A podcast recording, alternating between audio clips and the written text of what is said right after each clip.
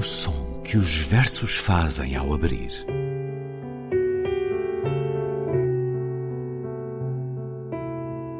Se leio um livro e ele torna o meu corpo tão frio que fogo nenhum o pode aquecer, sei que isso é poesia. Emily Dickinson. Com Ana Luísa Amaral e Luís Caetano.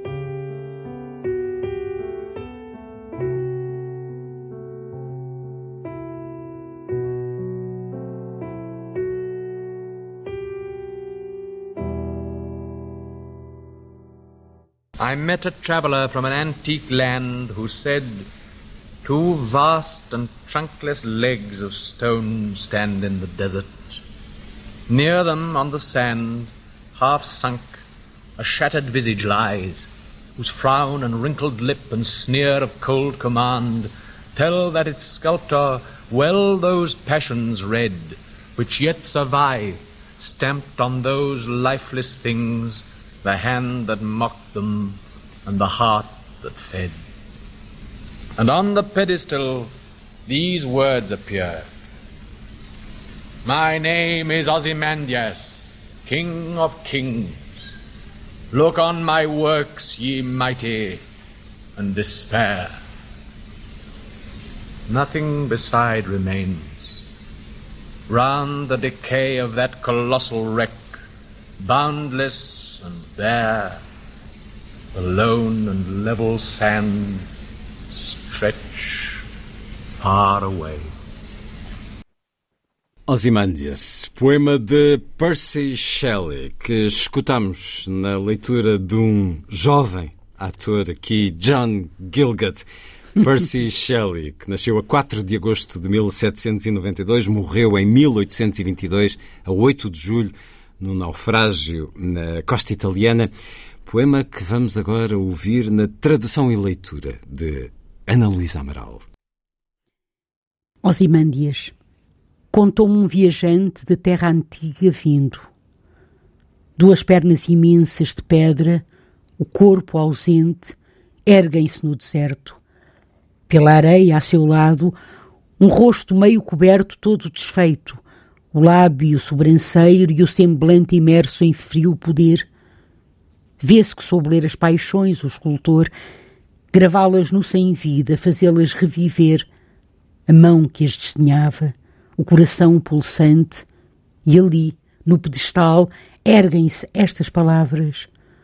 O meu nome é Osimândias, eu sou o rei dos reis. Vede, ó grandes meus feitos, vede e desesperai. Nada mais resta. Em torno do que a ruína só, do colosso quebrado, estende-se a areia nua, até perder de vista, desabrigada e só. Ozymandias, na leitura da Ana Luísa Amaral. Olá, Ana. Olá, Luís.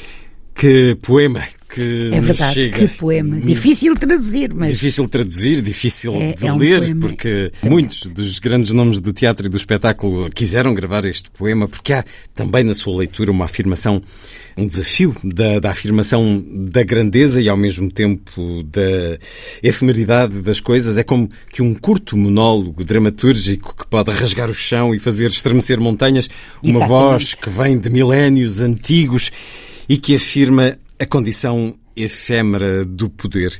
Percy e Mary Shelley passaram o Natal de 1817 com um banqueiro amigo no Boxing Day. Estiveram com Horace Smith. Ora, Percy e Horace desafiaram-se a cada um escrever um soneto sobre Ozymandias, depois de ter sido tema de conversa a história deste que foi Ramsés II, na tradução, a propósito de uma estátua gigantesca de muitas toneladas que estava a chegar ao Museu Britânico.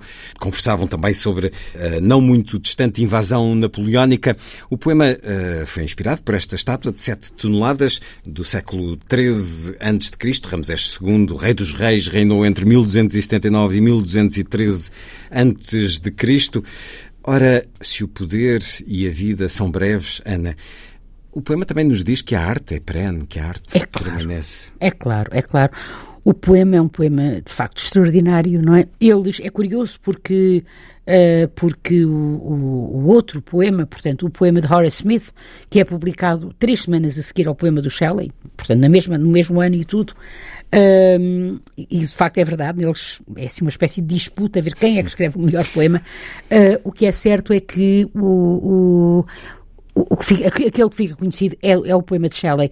O poema, que nós não vamos ler aqui, o poema de, de Horace Smith, termina os últimos dois tercetos, projeta o futuro, ou seja, mais ou menos diz isto. Agora, quer dizer, e, e, e pergu nós perguntamos-nos, nós interrogamos-nos, ou, ou, ou, ou devemos interrogar-nos, vai um dia surgir alguém que vai olhar para Londres, ou para o sítio onde estava Londres, vai encontrar fragmentos desse sítio e se vai também interrogar eh, sobre que raça poderosa, mas uh, esquecida, viveu neste lugar agora uh, aniquilado. Portanto, é hum. mais ou menos isto. De certa maneira, isso aconteceu com o fim do Império Britânico. É claro, não, é claro. Não, não Londres uh, coberta pelas areias do deserto, mas um Império Britânico que se desfez passados alguns anos. Claro, claro, claro. É, é curioso também, já agora, as pessoas vão de lembrar-se, não é que Shelley foi casado, não é, com uh, Mary Shelley, a mulher de Shelley, era, por sua vez, uh, filha de, uh, de William Godwin e de Mary Wollstonecraft, uhum. um grande nome, né, que escreve A Vindication of the Rights of Women, o primeiro, de facto, o primeiro texto feminista, não é? Portanto, uma reivindicação dos direitos das mulheres, a mãe de Mary Shelley, que, por sua vez, é autora de Frankenstein, não é? Uh, a Mulher de Shelley. Mas este poema de 1818, que é um grande, grande poema, os leitores, nós leitores, somos, vamos sabendo das coisas através de uma voz que houve uma voz que houve uma voz. Não é? Ou seja, nós vamos ter aqui vários níveis. Então, contou-me um viajante de terra antiga vindo. E, e, agora vem a voz do viajante. Vai contar a história, vai, vai dizer que num deserto eh, se erguem duas pernas imensas de pedra, o corpo ausente, portanto, se ergue esta estátua toda desfeita, toda partida aos bocados. Por sua vez, esta estátua tem um pedestal, no pedestal da estátua, uh, também partido, vêm-se estas palavras. E agora ouve-se uma outra voz, que é a voz do faraó Ramsés II. O meu nome é Osimândias, eu sou o rei dos reis, vede, ó grandes meus feitos, vede e desesperai. E eu acho que isto é interessantíssimo. Então é como se nós tivéssemos níveis diversos, tal como a arte também tem níveis diversos. Assim, a arte que ecoa através dos tempos, através dos espaços, através das vozes, contrariamente à arte, contrariamente àquilo que é humano. Ou seja, é a velha questão, não é? Portanto, nós somos mortais, a, a, a questão da, da, da, da, passagem do tempo e de nada serve, porque isto é uma crítica feroz naturalmente, não é? À arrogância, à tirania, ao desdém, em três palavrinhas, com três adjetivos, aliás, substantivos também, frown, em inglês, wrinkled, wrinkled lip e sneer, portanto, ou seja, um rosto meio coberto, todo desfeito, o lábio sobranceiro, o semblante imerso em frio poder, não é? Sneer é, é, é significa um, um, um aspecto, um, uma forma desdenhosa, se quiser, não é? De, de, de, de olhar, de, de, ver as coisas. Então, é a arrogância, a tirania, o desdém deste que se julgava, que se julgou e que foi, no seu tempo, grande, por isso é que eu digo é uma crítica feroz à tirania e a ironia pelo contraste entre, entre, entre esta inscrição e depois a decrepitude, o, o decrépito da estátua, tudo aquilo que resta da grandeza e da glória, são pedaços, são fragmentos. A única coisa que pode ou que mantém a memória disto viva é a poesia, é a arte. A criação.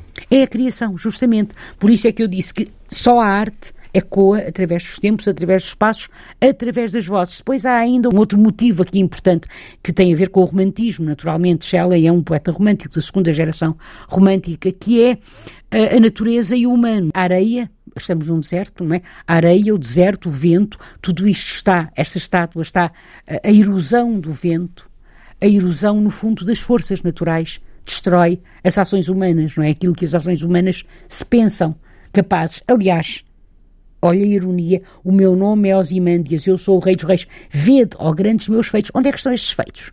Vede e desesperai, mas onde é que está isto, não é? Portanto, de facto há esta ironia pelo contraste entre a inscrição e depois que está ali, e depois o, o resto do que diz o viajante, nada mais resta. Em torno do que a ruína só do que, do, do que é só ruína, do que, não é, do que é ruína somente, do colosso quebrado, estende-se a areia nua até perder de vista, desabrigada e só, sozinha, não é? Portanto, ou seja, a questão do tempo é, é um poema, como digo, sobre a política, sobre o poder, sobre a tirania. Isto é romântico, não é? Nós sabemos como para o romantismo esta questão é absolutamente fundamental e é também um poema sobre a arte. Traz a escultura, traz a poesia e esta ideia de que só a arte oferece imortalidade, ou pode oferecer imortalidade. Então, e estes diversos níveis, era Shelley que dizia: os poetas são os inventores das artes da vida, os legisladores, isto é muito bonito, os legisladores não reconhecidos do mundo. Ou seja, o que ele quer dizer, penso eu, é que só por escreverem poesia, eles podem ser uma espécie de modelos para a sociedade, podem ser uma espécie de contrapoder, podem ser uma espécie de veículo de, de, de resistência às políticas exercidas ao arrepio do humano. E eu acho que isto de facto é, é muito belo, não é? Muito belo, e este poema é, é um grande poema. O Rei dos Reis, Ramsés II, que está esculpido no templo majestoso da Abu Simbel, é pedra, é a memória e poesia, aquilo que resta hoje dessa vida extraordinária no poder que teve. Este poema é também um monumento literário, um dos mais impressionantes, exatamente, marcantes eh, exatamente. De, para os leitores eh, da poesia inglesa. É um poema que permanece assistindo já ele próprio à queda de vários impérios.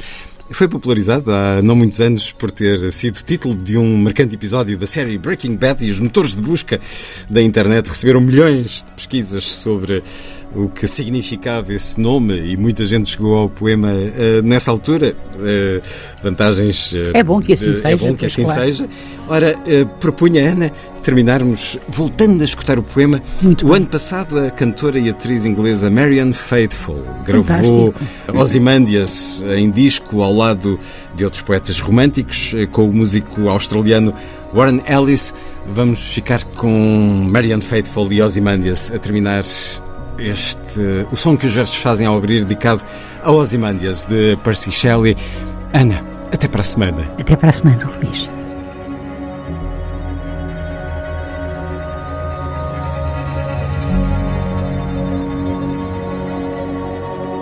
I met a traveller from an antique land who said, Two vast and trunkless legs of stone stand in the desert.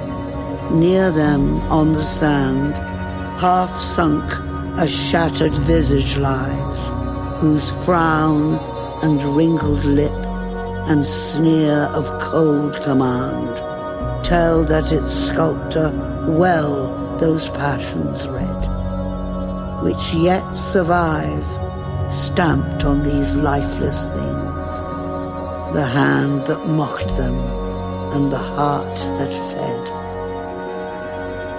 And on the pedestal, these words appear My name is Ozymandias, King of Kings. Look on my works, ye mighty, and despair. Nothing beside remains. Round the decay of that colossal wreck, boundless and bare, the lone and level sands stretch far away.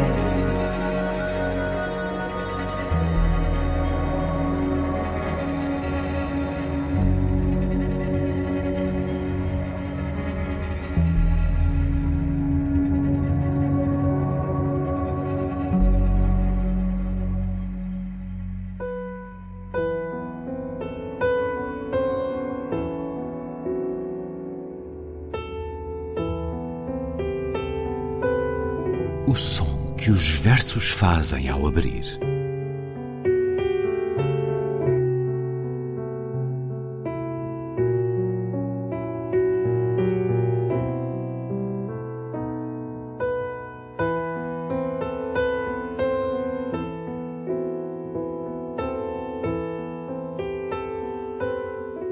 Com Ana Luísa Amaral e Luís Caetano.